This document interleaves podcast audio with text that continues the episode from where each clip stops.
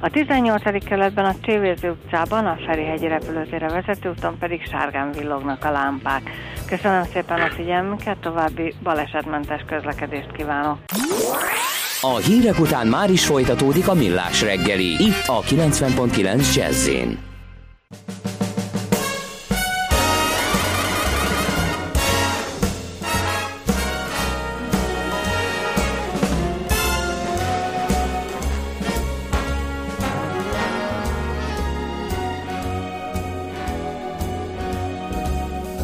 She walks like an angel walks.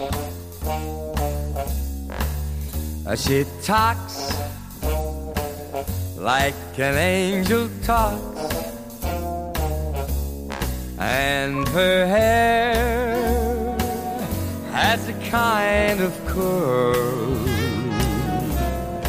to my mind. She's my kind of girl. She's white like an angel's white with eyes like an angel's eyes and a smile like a kind of pearl to my mind. Uh, she's my kind of girl. A pretty little face, uh, that face just knocks me off of my feet. Pretty little Pete, she's really sweet enough to eat. Uh, she looks like an angel looks. Baby, I'm hooked after just one look. And my mind's in a kind of whirl. Cause to my mind, she's my kind of girl.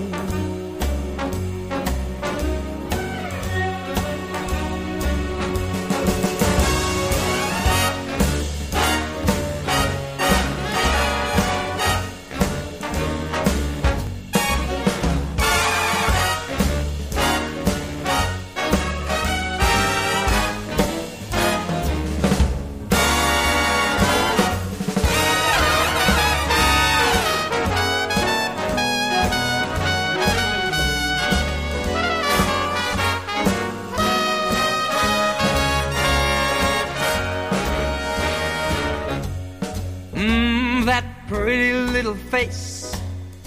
That face just knocks me off of my feet. Pretty little feet. Uh, she's really sweet enough to eat. Uh, she looks like an angel looks. Oh, I am cooked after just one look.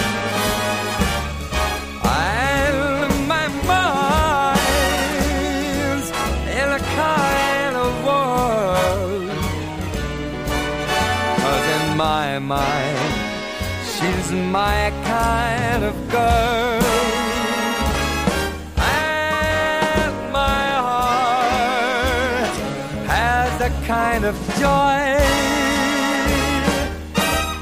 Cause in her mind, I'm just her kind of boy. Következő műsorunkban termék megjelenítést hallhatnak. Kétféle ember létezik a világon, akinek van alibije, és akinek nincs. Az elsőnek ajánlott minket hallgatni, a másodiknak kötelező. Te melyik vagy? Millás reggeli, a 90.9 Jazzy Rádió gazdasági mapetsója. Ez nem animi, ez tény. Jó reggelt kívánunk! Itt vagyok, igen, Igen. jó, csak hirtelen mikrofont váltottam azért hogy összezavarjam kollégámat, hogy teszteljem kicsit a technikai felkészültségét. Kántor Ender próbál lépést tartani a gyors technológiai fejlődéssel. Köszönöm szépen András. Miálovics András van itt a stúdióban természetesen. 8 óra 10 perc van, és ez még mindig a millás reggelét a 90.9 Jazzy 0 30 20 10 9 0 9 ez az elérhetőségünk, és uh, azt írja a hallgató, hogy hatalmas a dugó a Petőfi híd irányában már a Bocskai úttól kezdve, alig mozog a sor, úgyhogy most rádiózunk. Hát akkor rádiózunk. Hát jó, nekünk ez, ez jónak hangzik, Igen. de ez nem olyan mókás az autóban hétfő reggel, hétkezdésben. Igen. És egy jubileumi adóvilágrovatot fogunk itt most tartani, hiszen azt hiszem, hogy napra pontosan egy éve indult ez a rovat itt nálunk. Itt vannak a szakértőink most bent a stúdióban, Gerendi Zoltán, a BDO Magyarország ügyvezetője, adótanácsadó partnere, és dr. Feledi Botont, külpolitikai szakértő. Szervusztok, jó reggelt! Jó reggelt, jó reggelt. sziasztok! Egy szép nagy utazást tettünk eddig, körülnéztünk. Nektek mi volt így a, az elmúlt adásokból a kedvenc? Botond, neked, neked mindegy. Neked, be, neked, mint külpolitikai szakértőnek most egy forrongó világban minden nagyon izgalmas volt ez okozott is némi meglepetés, tehát azt nem gondoltam, hogy Trinidad és Tobago-nál fogok időzni ennyit, és Aha. amikor az ember ugye elkezdi olvasgatni ezeket a kis szigeteket, tehát tényleg olyan államokat, amiket itt Magyarországról gyakorlatilag alig látunk, vagy gyanítom néhányan azt sem tudjuk, hogy a térképen ott van, és mégis mindenütt nagyon hasonló folyamatok, demokrácia, kisebbségek, etnikai alapon, vallási alapon, eh, és egy kis nagyhatalmi politika. Tehát elég, elég, elég hagyományos képletet jártunk végig, és azért szerintem magyar szemmel még egy dolog nagyon fontos, hogy szinte minden ország végigment valami hasonló történelmi traumán. Tehát vagy megfelezték, vagy megszállták, de minimum gyarmat volt.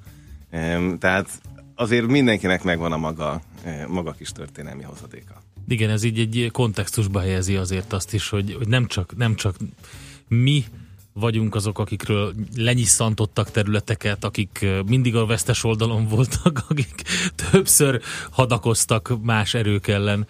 Adózási szempontból mi volt az érdekes, vagy izgalmas? Vagy... Én azt gondolom, hogy sok országot láttunk, a sok országon belül azért rengeteg olyan e, kis apró eltérés volt, de ami nekem meglepő volt, hogy azért hogy persze nem minden egyforma, hogy a súlypontok e, eltérőek. Ugye az adózásban azért három fő terület van, a, a jövedelemadózás, a, a fogyasztás terhelő adók és maga a vagyonadózás. Itt a legelső kettő között van eltérés. De sokszor engem az lepett meg, hogy egy erős gazdaságban is egész magas adók lehetnek, tehát e, a, az adózásnak azt a fajta ösztönző szerepét nem mindig látja az ember, vagy nem úgy látja. Tehát e, e, nyilván ez geopolitikától, vagy adott esetben egy gazdasági potenciáltól is függhet de az, az például mondjuk Dubaj extrémitása meglep, hogy például semmi adó nincs. Tehát ők azt mondják, hogy ők bevállalják nekik egy életük, egy haláluk, amíg olaj folyik, uh-huh. ők, mhm. ők azt fizetik, amit az a társadalom kemény, hogy az adózás nem más, mint a társadalom közös költsége. De, de maga az, a, az adózásnak a filozófiája az világszerte nagyjából ugyanaz? Ez tehát mindenhol van áfa, meg társasági adó, tehát ez, ilyesmi, ugye? Ez engem is meglepett, hogy tulajdonképpen mindenhol ezek az adók ma már globálisan ott vannak. Tehát gyakorlatilag a mértékük, a pozicionálásuk, a költségvetési súlyuk az eltérő, de, de tulajdonképpen ahol mentünk, még a legkisebb helyen is valahol mindig előkerült valami. Tehát nagyon, eh, tehát áfa jellegű adók, és tehát a közvetett, közvetlen adók mindenhol, mindenhol megjelentek. Uh-huh, uh-huh. Hát az is egy érdekes, hogy aztán mennyire tudják beszedni ezeket az adókat, mert az egy, én mindig megkérdeztem, mikor veled igen. beszéltünk, hogy jó, jó, jó, de mennyire az ottani NAV az mennyire van a nyerekbe. Hát, igen. És ott is elég változatos dolgok voltak, hogy bár van ugyan a adórendszerük, de mondjuk nem biztos, hogy kemény az adóhatóság, vagy nem is biztos, hogy kell, hogy kemény legyen, mert olyan az adózási fegyelem, hogy nem nincs rá szükség. Hát én, én azt látom, hogy a kedvenc témád volt, hogy haláleset volt-e, vagy halál, volt halálítélt adózó. E, e, egyébként, egyébként nem nagyon volt, de, de ez, ez nem biztos, hogy a társadalmaknak az intelligenciáját mutatja, hanem, hanem inkább a, a, azt, azt mutatja, hogy azért minden társadalom vagy politika finoman nyúl ezekhez a kérdésekhez. Tehát nagyon nehéz ebben egy olyan súlyú büntetésrendszert alkalmazni, ami, ami egyébként mindenki felé úgy méltányos lenne. Gyakorlatilag Kínában láttunk komolyabb csalókat, akik, akik, akiket gyakorlatilag az a társadalom, egy gyorsan gazdagodó társadalom halára tudott ítélni. Máshol nem nagyon. Legtöbbször azt látjuk, hogy a, a jog nehezen követi le, meg az adójog bonyolult. és az adójog akkor válik igazából büntethetővé, ez a jogászok kedvenc témája, ha a szándékosság témája vagy a ténye bizonyítása kerül. Tehát ha tényleg azért csinálta, hogy adót csaljon. De ha, ennek, ha ez nem egyértelmű, és azért nem szabad elfejteni, hogy a polgárjog és a büntetőjog között van egy óriási különbség, a büntetőjogban az ártatlanság vélelme megvan, polgárjogban ilyen nincs. Tehát gyakorlatilag mindaddig, amíg vádolok valakit, azért feltételeznem kell, hogy azért ő adott esetben ártatlan lehet. Tehát százszerzékban kell bizonyítani, és szerintem az adójogban, ez az adott társadalmakban nehéz. Mondjuk nyilván egy iszlám közösségben ez, a, ez az elbírálás valószínűleg sokkal gyorsabban is Hát más kulturális más, alapokon, alapokon zajlik, zajlik le, mint, mint amit látunk. Meg hát valamikor, de mindegy, érdekes, amit mondtál, ez a globalizálódó adó rendszerek, vagy adófilozófia, Igen. az, hogy hát gyakorlatilag ugye ugyanazokból a közgazdasági tankönyvekből tanulnak ezek az emberek, tanultak ezek az emberek, nagyjából ugyanott végeztek ezek az emberek, akik eljutottak a fiskális döntéshozó pozíciókba, és, és hát gyakorlatilag exportálták azt oda, amit ők tanultak, meg egymástól, amit láttak. És lehet ugyanezt mondani geopolitikában is, hogy nagyjából globalizálódtak a, a, a veszélyek? Van az a X szereplő, mondjuk három, vagy négy, és nagyjából az ő súlyukat érezni mindenhol, megfűszerezve az adott térségnek a saját kis gondjával. Én ilyenkor mindig azt, az a, itt is volt egy válaszol, kedvenc példám. Válaszol András, nem, nem akarok válaszolni, csak fe, tudod, ilyen finom röplabdásan feladom a botonnak jó, jó, jó. a labdát a háló előtt, hogy nekem meg mindig itt volt a kedvenc példám, hogy, hogy bárhol történt valami terrorcselekmény, akkor mindig jött az iszlám állam, hogy ezt ő csinálta. És ugye elég nehéz elképzelni, hogy egy nagyhatalmak által üldözött és és támadott terrorszervezet a Af- Közép-Afrikától Londonig és Ázsiáig bezárólag mindenhol ott tud lenni.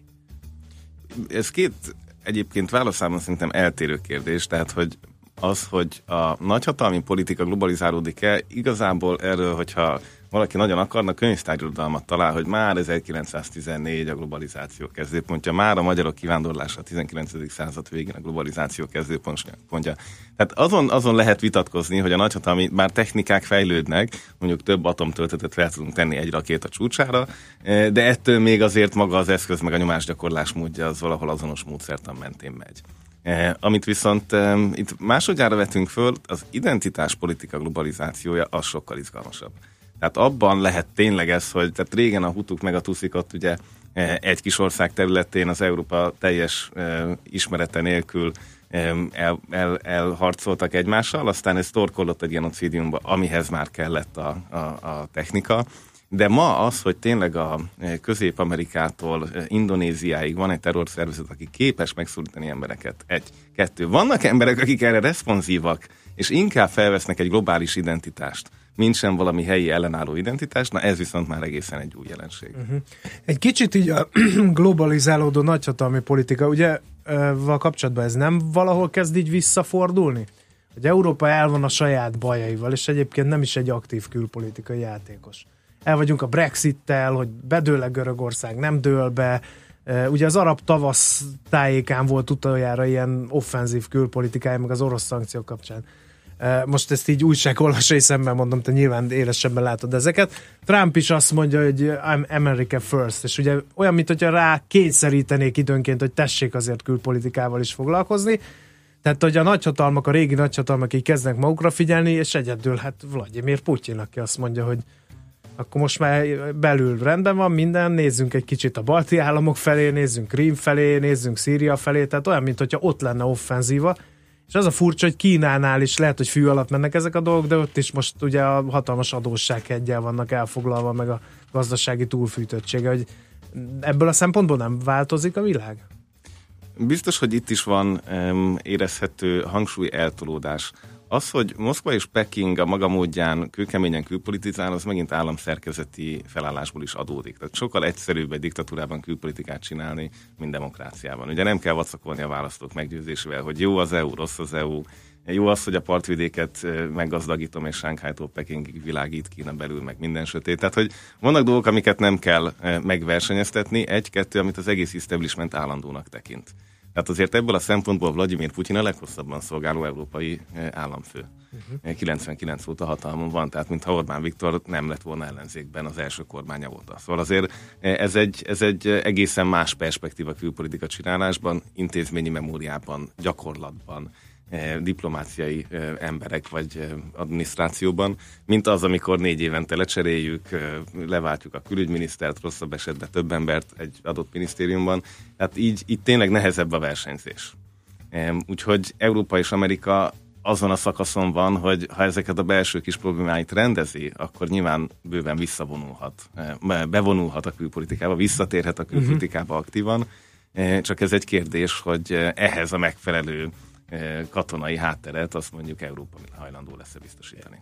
Egyébként András visszatérő a, a, a börtön és az adó kapcsolatára, pont Oroszország hozta az egyik legmarkásabb példát Mihail Hodorkovszkival, aki gyakorlatilag Jukosz vezérként adózásért, tehát adócsalásért ült, nem is tudom, hogy hány évet. Sokat, tehát, igen. Tehát gyakorlatilag Meg is a Jukosz, lepődtünk, hogy a Jukosz, a Jukosz, a Jukosz bukása, vagy eltüntetése, vagy teljesen mindegy, az egy eh, hatalmas adóperrel, eh, ugye koncepciós pernek titulálták, nyilván egy más környezete volt, de az egy szintiszta adóper volt, és mutatta a, a, a, az, erő, az erőviszonyokat, és gyakorlatilag a Hodorkovszki úr jó pár évet töltött eh, emiatt nemrég szabadult talán egy vagy igen, két éve szabadult. Igen, igen hát ott akkor szépen a, ezt az egész kört felszámolták.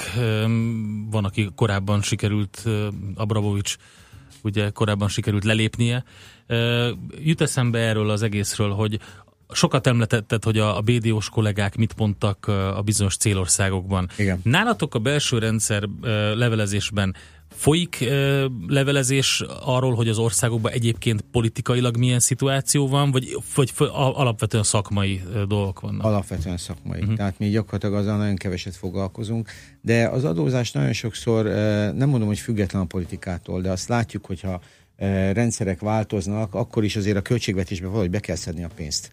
És itt, itt, itt, itt különböző modellek változhatnak, de valójában az adóterhek még egy politikai vezetéstől független, szóval viszonylag függetlenek.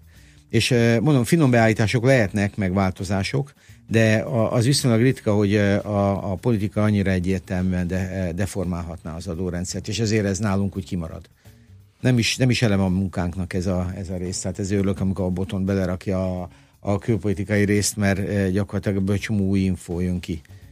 Uh-huh. Ez egy érdekes egyébként, eh, hogy amikor eh, ugye adó mm, tanácsadás, hogy bemegy egy cég, és akkor azt mondja, hogy Bora-Borán akar üzletet nyitni, akkor, akkor valamiféle politikai elemzést gondolom, hogy várt tőletek, mert hát ugye nagy kérdés, hogy milyen viszonyok közé megy be.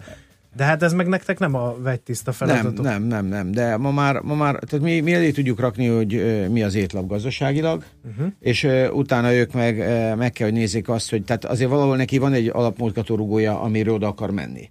És uh, nyilvánvalóan uh, tehát valami piac, vagy valami fajta gazdasági lehetőség. És, és ott jön be a gazdasági lehetőség kapcsán, hogy uh, az politikailag mennyire, mennyire stabil, nem stabil. Az adózás ennek már csak egy nem degradálva, de valójában a gazdasági döntéshozatalban az adózás nem az első három. Tehát a, a, a, az, egy, az egy nagyon fontos dimenzió, leginkább költségoptimalizálási oldalról, de, de pusztán adózásért nem nagyon szoktak mozogni emberek. És ezért nem nálunk landol. Tehát leginkább aki, aki az üzleti terveket összerakja, aki azokat a, a modelleket kidolgozza, hogy azért menjünk Boraborára, mert egyébként egy jó piac, és ott akkorát fogunk eladni, hogy csak na, vagy oda kell valamit tenni, hogy azt a piacot megnézik, és akkor ott, aki a beruházásokat kiszámolgatja, nézegeti, összerakja, az kell, hogy a főnök elé egy olyan anyagot tegye le, hogy ezt nem fogják nekik leállamosítani mondjuk két éven belül. Uh-huh. Tehát e, valamit ott azért mégis csak mondani kell, és ott jön be a politika. Uh-huh. Kedves hallgatókat is megkérjük 0630 20 10 909, hogy eh, kérdezzenek, javasoljanak, hova menjünk tovább majd adóvilág rovatunkban. Egy kis zene után folytatjuk a szakértőinkkel, Gerendi Zoltánnal, a BDO Magyarország ügyvezetőjével és Feledi Botont külpolitikai szakértővel. Eh, adóvilág jubileumi adás van tehát itt a Millás reggeliben.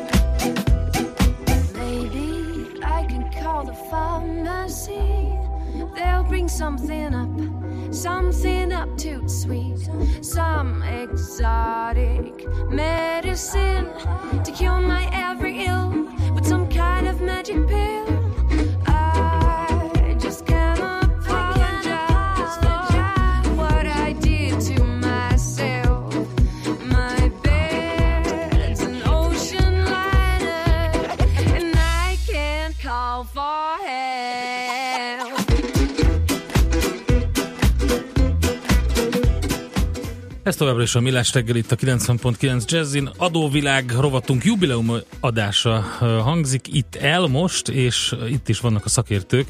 A stúdióban, akikkel telefonon szoktunk értekezni egyébként, Gerendi Zoltán a BDO Magyarország ügyvezetője, uh-huh. és dr. Feledi Boton külpolitikai szakértő. No, egy kicsit a jövőt uh, vegyük uh, sorra, uh, adózási szempontból ugye látszik globálisan egy ilyen adóverseny, ugye Trump mondta, hogy adókat fog csökkenteni, ennek mindenki nagyon örült. Arra felé a britek mondták, hogy ha kilépnek az Unióba és Brüsszelnek nem lesz ráhatása arra, hogy ők mit csinálnak az adórendszerükkel, ők bizony a világ legversenyképesebb adórendszerét próbálják majd letenni az asztalra. Közben van egy ilyen OECD összeborulás az adó optimalizálás elleni harcban. A múlt héten mi beszéltünk a műsorban arról, hogy Magyarország több szempontból adóparadicsomnak számít külföldről nézve. E, ez az egyik kérdés, hogy ebben mi lehet? A végén nem lesz adó, mert annyira versengünk, de akkor meg miből fizetjük az orvosokat és a rendőröket? Adó az mindig lesz. Így van, én is így gondolom, tehát ez, ez biztos, hogy ezt minden társadalomnak el kell döntenie, vagy a politikai vezetésnek, hogy ennek milyen súlyt ad, meg kit akar politikailag előnyhöz juttatni. De én úgy gondolom, hogy ezek inkább ilyen retorikai fordulatok, de valójában a költségvetési szigor az egy nagyon kemény dolog.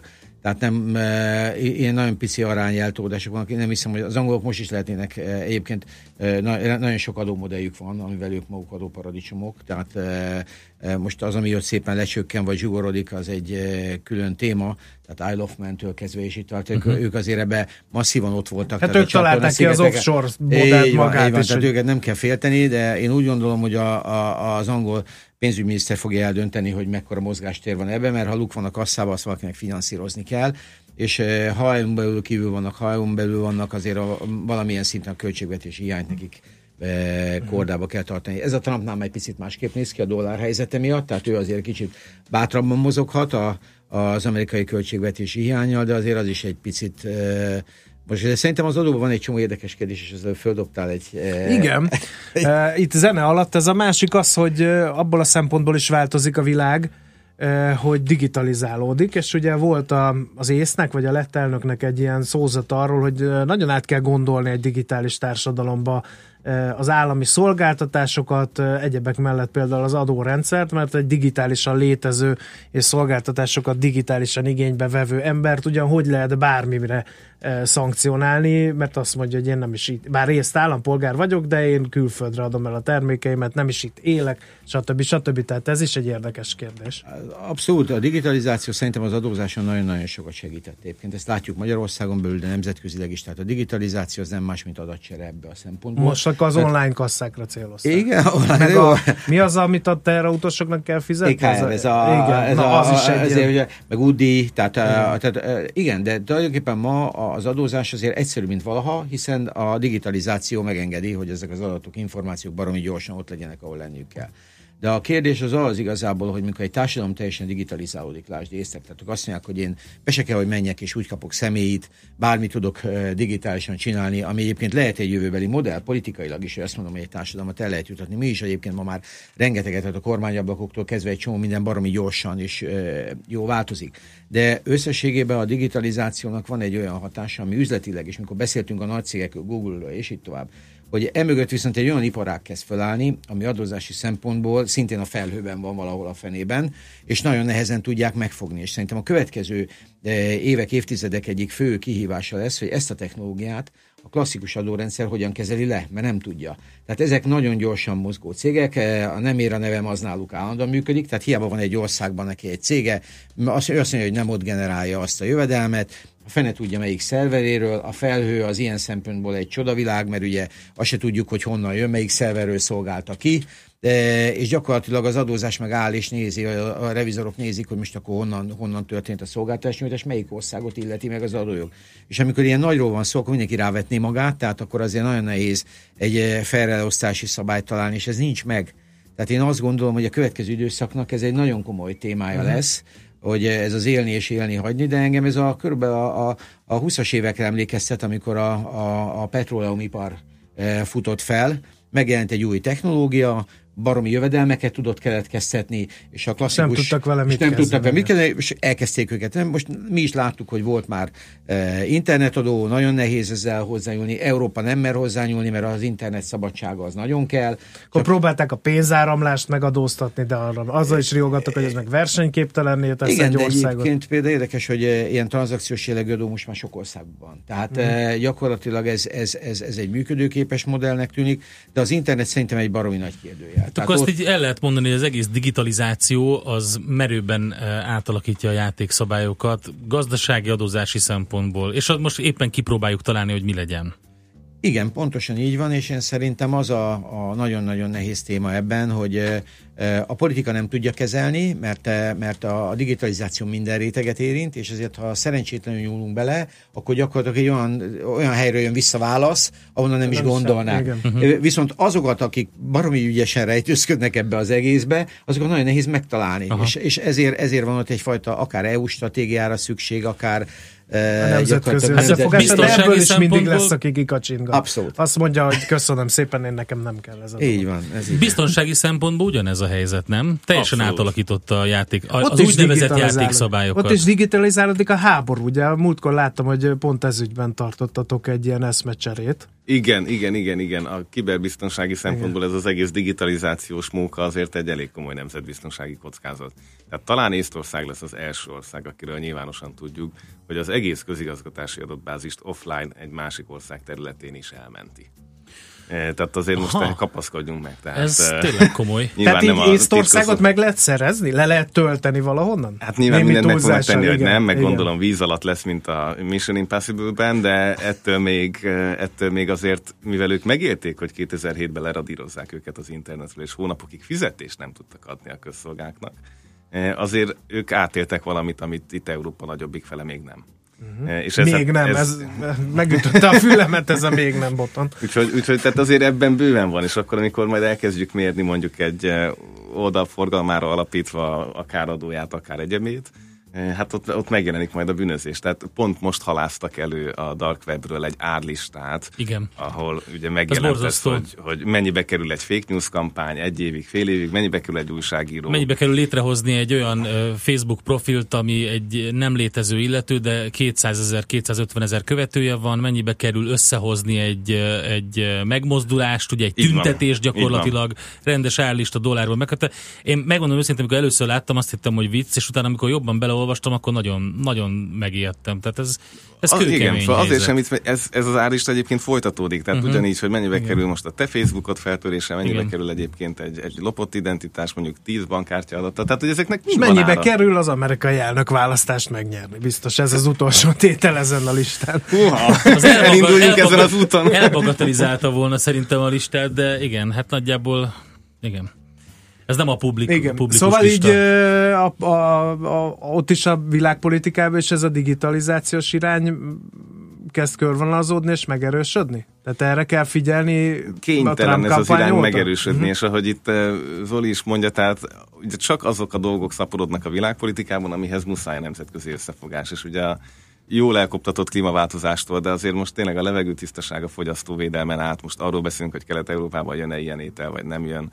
Tehát, hogy mindenütt azt látjuk, hogy kell egyszerűen, tehát a buxusbokrok kihalásával bezárólag, amit minden balatoni ember most itt sirat, tehát ezek mind nemzetközi összefogást igénylő dolgok. Úgyhogy az, hogy aki kimarad, az tud-e freeriderkedni, ebben szerintem előbb-utóbb elindul egy büntető szemléletű hozzáállás. Tehát, hogy aki ki akar maradni mondjuk X területből, azt viszont a maradék összes többi területen lehessen sújtani. Tehát ez egy, ez egy izgalmas nemzetközi úgynevezett rezsimépítés, vagy uh-huh. intézményépítés. A politikai élet, mondjuk a, az országok felső vezetése ezzel tisztában van? Tehát kellő hangsúlyt kap ez a téma? Erről az a baj, hogy van egy olyan e, több szakértő által megerősített, és a saját interjúim által is e, megerősített kép, hogy itt egy óriási generation gapben utazunk.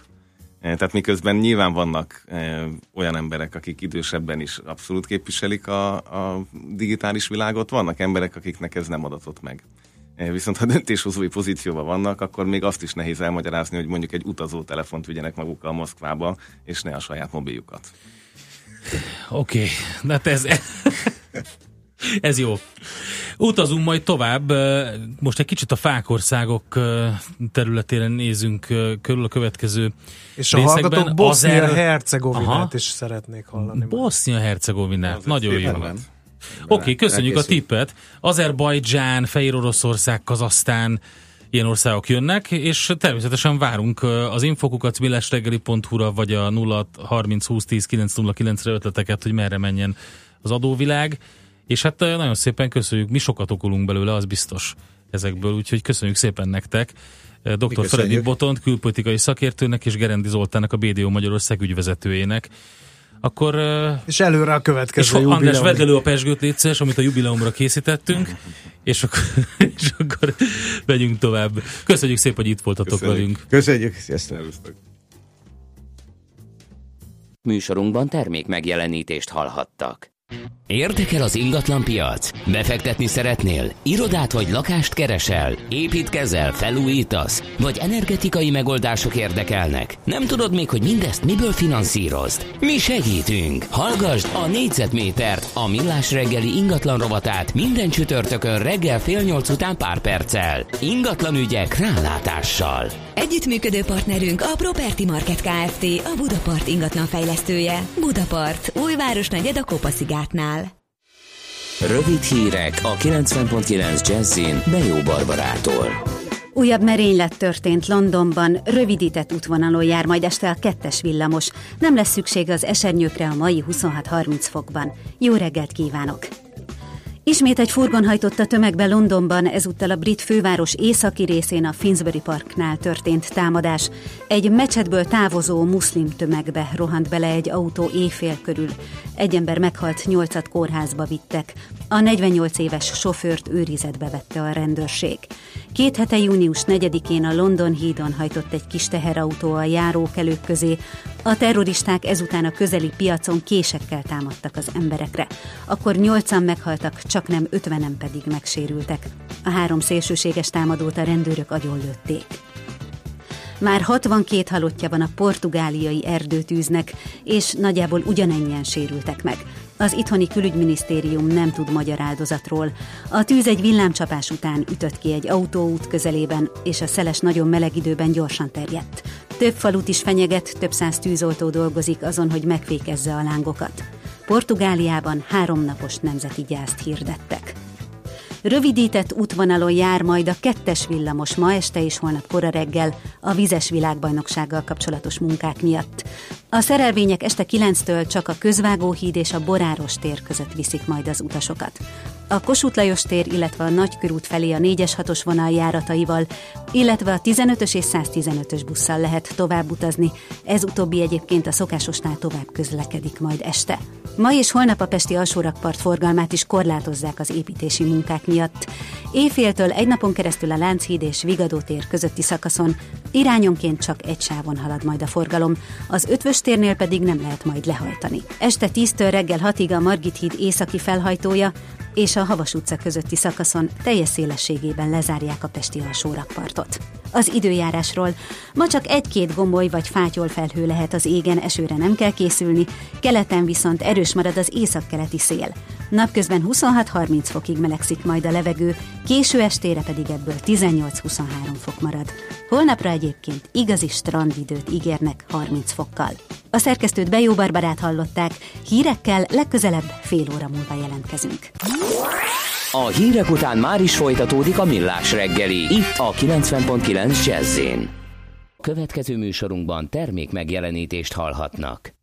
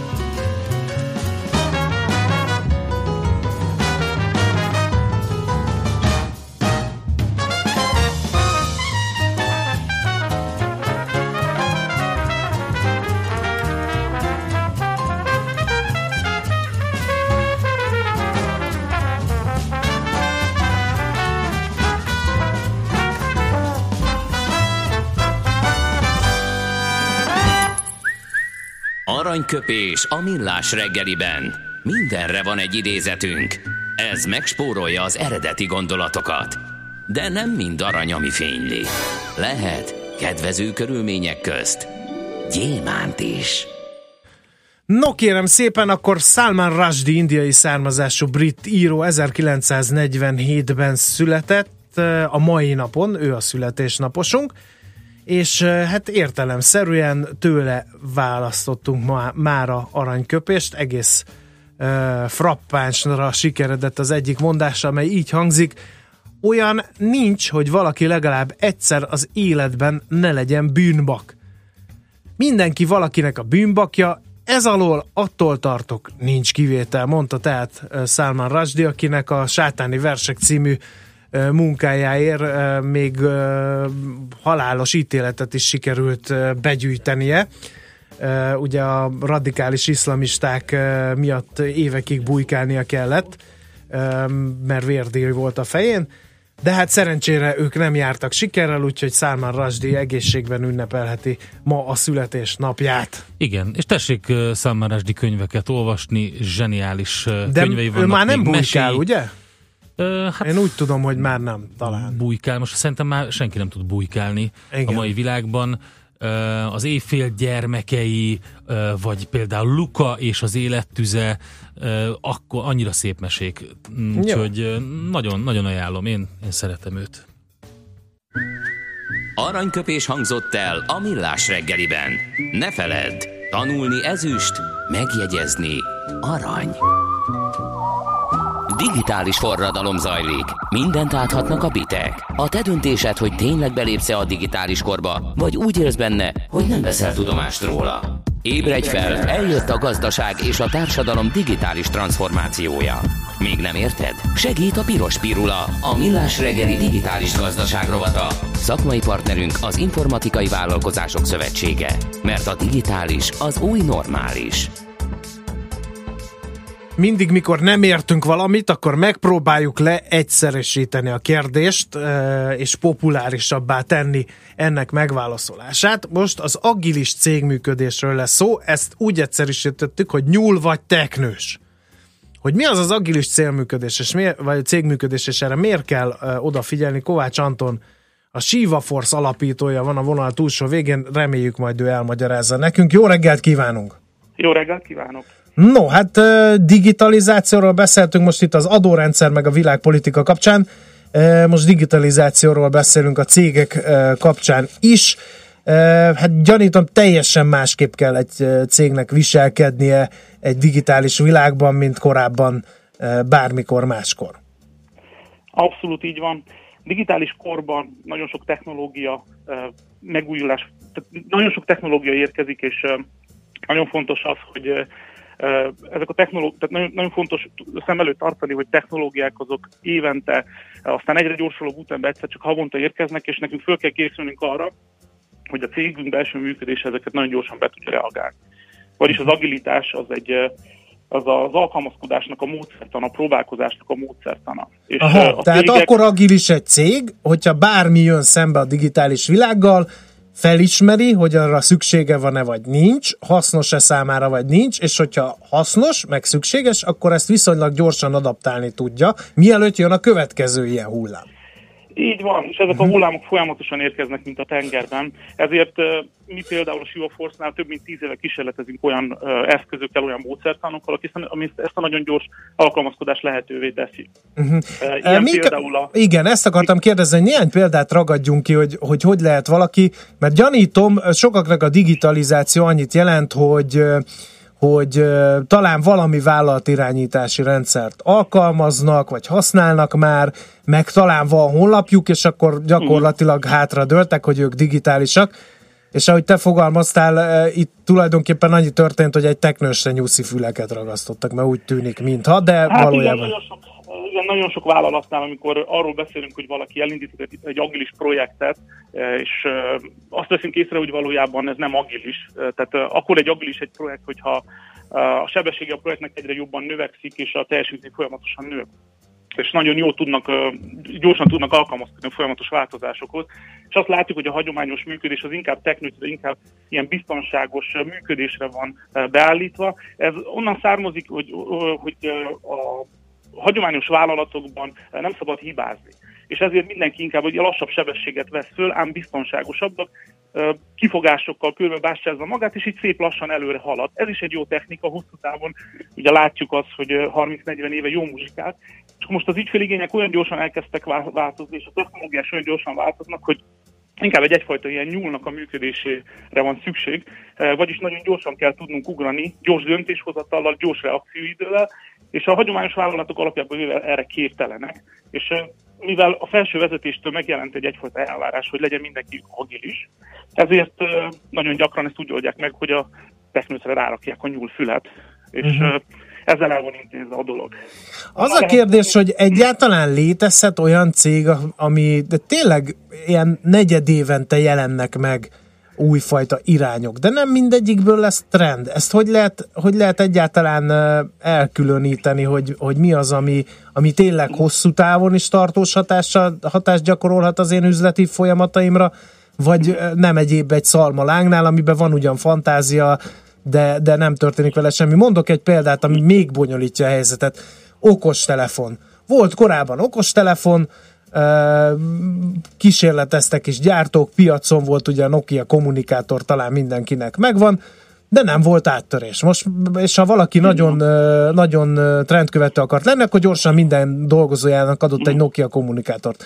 Aztán azt mondta, hogy hát ez így nem működik, kivonom a forgalomból, jött megint egy ilyen hullám az okostelefonokkal, azt mondta, hogy hát egyszer már megégettem magam, még egyszer nem fogom, és akkor már le is maradt. Tehát ez egy ilyen nagyon-nagyon veszélyes és bonyolult játéknak tűnik. Abszolút, abszolút, és a titka az az, hogyha a fogyasztót teszünk a középpontban, és én ezeket a hagyományos modelleket Szovjet modellnek hívom, mert Szovjet oroszul azt jelenti, hogy bizottság.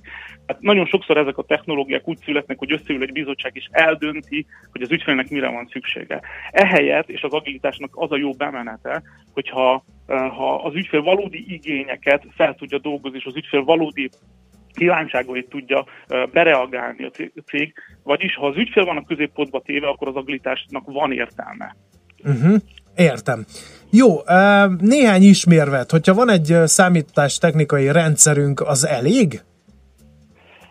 Hát, az nem, agilitáshoz? Nem. nem. Sejtettem, nem, olyan, hogy ez nagyon fontos, Igen, nagyon fontos az, hogy olyan típusú rendszereket választunk, amik nem a pillanatnyi problém, nem csak a pillanatnyi problémát meg tudják oldani, hanem velünk együtt, vagyis a mi igényeinkkel folyamatosan tudnak változni.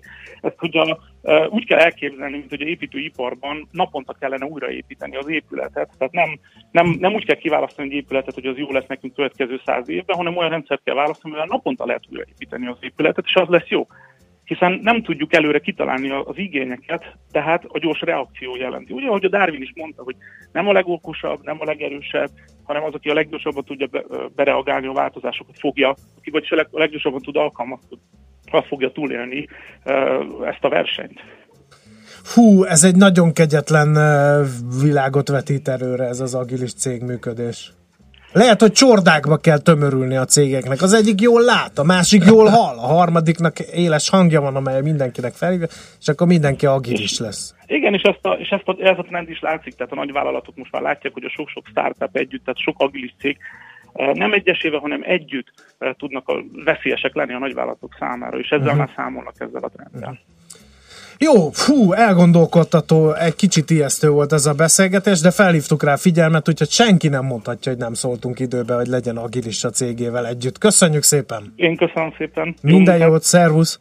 Kovács Anton a Siva Force alapítója lebbentette fel a fájtlat a lehet, hogy nem is közeljövőre, hanem már a jelenről. Endre, te miként szeretnél agilis lenni itt a millás én, én azt olvastam, András, hogy a National Public Radio alkalmazottai agilis módon szerkesztik, szervezik a rádióadásaikat, úgyhogy én egy agilis rádióműsort szeretnék. Azért gondolom, hogy azért ülünk itt ketten, mert... Mert én jól mert látok, vagy, te igen, jól hallasz. Igen, igen. Értem. Úgyhogy vagy úgy is lehet mondani, hogy te, te szép vagy, én meg okos, és akkor ez így együtt így tök jó, jó, jó működik, nem?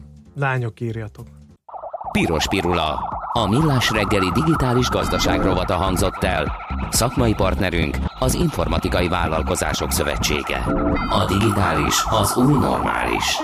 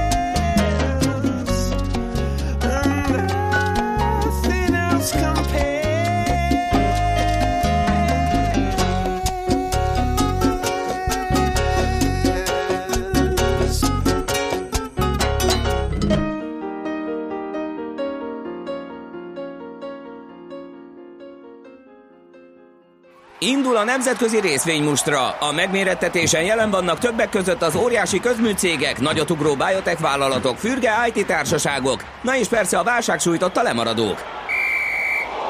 Az esélyekről szakértőinket kérdezzük. Kapcsoljuk a stúdiót. És? Ej, de jó zene után könnyű lesz a dolga, kérem szépen Nagy Andrásnak, az Erszle befektetési ZRT részvényelemzőjének. Jó, jó reggelt! reggelt. Jó reggelt, sziasztok, és köszöntöm a kedves hallgatókat. Tudod, ki énekelt az előbb? Hát persze. Jeff Bezos. Azt énekelt, hogy 5 milliárd dollárra vagyok a világ leggazdagabb embere tisztől. DDD, DDD, DDD, így.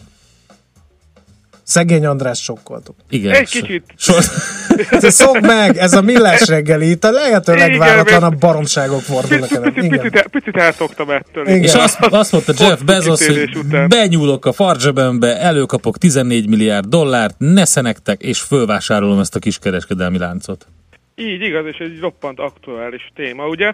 Hiszen az Amazon bejelentette még pénteken, hogy 13,7 milliárd dolláros a pontos összeg megvásárol egy amerikai kiskereskedelmi láncot.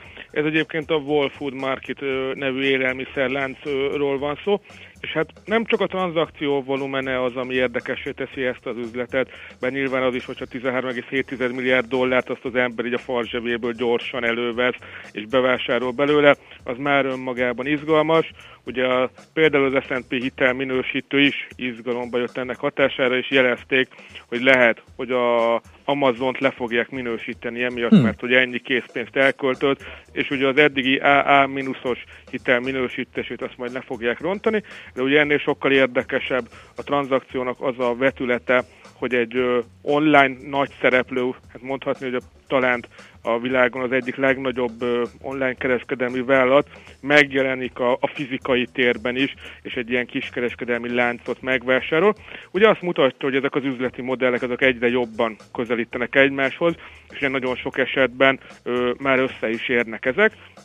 Nagyon érdekes volt látni a piaci reakciókat. Nyilván a Wall Food Market az ugrott egy 29%-ot, felugrott egyből a vételi ajánlati ára. Nyilván ebben nincsen nagy meglepetés. Amazon nagyon szép árfolyam reakciót mutatott, 2,5 százalékos emelkedést tudott mutatni. Ugye jelentős lehetőségek vannak ebben a tranzakcióban benne. Viszont ami még érdekesebb, hogy hogyan reagált a többi hagyományos kiskereskedelmi vállalat. Hát azok beszántották velük a parkettet, nem? Hát így igaz, velük nagyon szépen beszántották a parkettet. Walmart például egy 5 százalékos esést konyverhetett el. Nyilván egy hatalmas versenytárs fog nekik megjelenni, amitől nagyon félnek. Ugye nem lehet pontosan tudni, hogy az üzleti modelleket hogyan fogják majd, majd kombinálni. Azért az látszik már most is így a ö, első vélemények alapján, hogy nagyon sokféle üzleti megközelítés ö, lehetséges. Ugye valószínűleg majd minél komplexebb irányba szeretnének elmozdulni, tehát valószínűleg nem csak arról lesz szó, hogy majd ezekben a kiskereskedelmi láncokban át lehet venni az Amazonon megrendelt termékeket, hanem ennél sokkal komplexebb folyamatról, ahogy majd összedolgozzák ezt az online ö, piaszteret a hagyományos ö, megjelenési formákkal. Ugye olyan De pontos is... dolgokat még nem lehet erről tudni, csak az, hogy Amazon megvet valakit, Jeff Bezos, ja Istenem, mi lehet? Mit talált ki ez a manus már megint? Valami po- ilyesmi? Pontosan, ugye? pontosan ez az igazság, és ugye még az az érdekesség a tranzakciók, hogy az Amazon az elsősorban az árakkal igyekezett versenyezni, nyilván abból adódóan is, hogy egy hatalmas ö, méretet tud elérni, és hát mindenkinél jól le tudja szorítani mind a szállítási költségeket a méretéből adódóan, ö, mind pedig a beszerzési árakat. Ezzel szemben a Wall Food Market az inkább egy kicsit más üzleti modellt követett, ugye kimondottan a minőségi termékekre koncentrált, ez például az is mutatja, hogy kizárólag mesterséges tartósítószerektől mentes élelmiszereket ö, forgalmazott, és ugye ez ö, egyfajta ilyen érdekesség, hogy amikor az alacsony ár és a jó minőség találkozik, hogy az mutatja azt, hogy a szektor társaknak na ilyenkor van igazán félni valója, meg hát úgy látszik, hogy majd a felhasználóknak is ö, hatalmas előnyöket fog majd jelenteni ez a tranzakció. Oké, okay, figyeljük akkor ezt, köszi szépen. Nézzük akkor egy másik céget, ArcelorMittal, vele mi van? Így igazán maradjunk a betűs cégeknél. Ők is egy tranzakciót jelentettek be. Ők azért lényegesen kisebb mértékű, ők egy 1,8 milliárd eurós tranzakcióval is beérték, tehát hogy körülbelül egy nagyságrendel kisebb tranzakcióról beszélünk itt most Ők ugyanis megvásároltak egy olasz acélipari vállalatot, ez az Ilva nevű vállalat. Magát a tranzakciót azt már korábban bejelentették, viszont a részletek azok csak most kerültek nyilvánosságra, például az, hogy 1,8 milliárd euró a vételer, és jelentős 310 millió eurós szinergia hatásokat ö, számszerűsítettek. Ez azt jelenti, hogy azért nem fizettek annyira magas árat érte, hiszen mondjuk csak a szinergia hatásokból 6 év alatt meg tud térülni ez a vételer, és azért remélhetőleg maga ez az Ilva cég is ö, fog majd tudni nyerességet elérni. Ugye erről a cégről, amit felvásároltak, még azt érdemes tudni, hogy azért ez egy bajba jutott ö, olasz acélipari vállalat, tehát hogy nem egy kimondottan jó helyzetben lévő vállalkozást vásárolnak fel. És hát azt mutatja ez a tranzakció, hogy Európában már nagyon régóta érett az, hogy az acéliparon belül valamiféle konszolidációs folyamat elinduljon. Egy-egy kisebb példát már láttunk is erre, ez pedig a következő lépcsőfok igazából ebben a, uh-huh. ebben a folyamatban. Ugye mindenki a kínai dömpingárakkal próbál meg versenyezni, és ebben a nagyon kiélezett versenyben kulcsfontosságú az, hogy ki tud előrefelé menekülni, ki az, aki méretgazdaságosságot még jobban ki tudja használni, és ebből adódott az, hogy egy logikus lépés volt itt az európai acélipari szektor számára, hogy elinduljon ez a konszolidációs folyamat. Egyébként már évek óta erről beszél mindenki a szektoron belül, hogy hogy jöjjön már ez a folyamat, meg különben senki nem fogja. És lehet, hogy ez az első fecske akkor? Igen, szerintünk első fecske is, vagy uh-huh. hasonlóak fogják ezt követni. Ugye egészen nagy vállalatok, például ArcelorMittal, a ThyssenKruppal is folyamatosan egyeztet, hogy Európán belül hogyan lehetne majd együtt működni. Egyébként ArcelorMittal ugye egy globális nagyvállalat, ennek ellenére Olaszországban még pont nem volt gyáruk. Ugye uh-huh. most pedig egy szintisztán olasz kitettséget vásároltak fel. Mi úgy értékeljük, hogy ez a hír, ez az ArcelorMittal számára, számára pozitív, és talán pozitív lehet a, a komplet szektor számára is. Ugye ez az első fecske megjelenése, az talán egy kis örömmel tölti majd el a hasonló cégek befektetőit is. Szuper, nagyon jó volt, nagyon érdekes dolgokat mondtál. Köszönjük szépen, és jó kereskedés nektek. Sziasztok, további szép napot kívánok. Szervusz! Nagy Andrással az Erste befektetési ZRT részvényelemzőjével váltottunk néhány gondolatot a felvásárlások. Milyen furcsa, van, aki kiskerláncot vesz, van, aki acélgyárat vesz. Ilyen ez a világ. Most pedig... A nemzetközi részvénymustra mai fordulója ezzel befejeződött. Nem sokára újabb indulókkal ismerkedhetünk meg. Na ezt nevezem én agilis rádiózásnak, Endre. Hát, Bravo! Így kell csinálni. Bravo! Látom, hogy megihletted a, a hölgyeket, András, mert már írtak is neked nem a már. Facebook oldalunkra, de hogy nem, de hogy nem. Úgyhogy Kérlek... azt írták a kedves hallgatók, akik zsuskák, hogy Mihálovics gazdával álmodtak. Kérem szépen. Már megint. Hát figyelj, jön is a Mihálovics gazda rovat, és Mi majd megnézzük, meg? hogy a stratégiai partnerség milyen a gyakorlatban úgyhogy ez lesz a fő témánk. Benne jön a gazda, képzeld el, egy kultivátorra. hogy borzasztó a közlekedés mindenhol. Igen, az M1 M7 befelé arra szól a Tesco-tól, rosszabb, mint iskolai időszakban áll mindkét rakpart, Tiger akar kiakadni, hogy gratulálok a döntéshozóknak, aki egyszerre engedte mindkettőn a felújítást. Igen. Aztán némi hallgatói kritika, jól mondjátok, egyikőtök jól lát, másikotok jól hall, az a Bibi hogy nincs, aki jól beszél. Igen. Hát erre van itt be Igen. jó Barbie, kérem szépen. Igen. E, majd ő bizonyít a Ilyenek. magyar rádiós ez, társadalom ez ilyen. nevében. Annyi mindenki, a, a magyar, az összes jó magyar rádiós elment nyugatra dolgozni. Mind Igen. kimentek külföldre, és itt maradtak a bénák. Mi? A vakok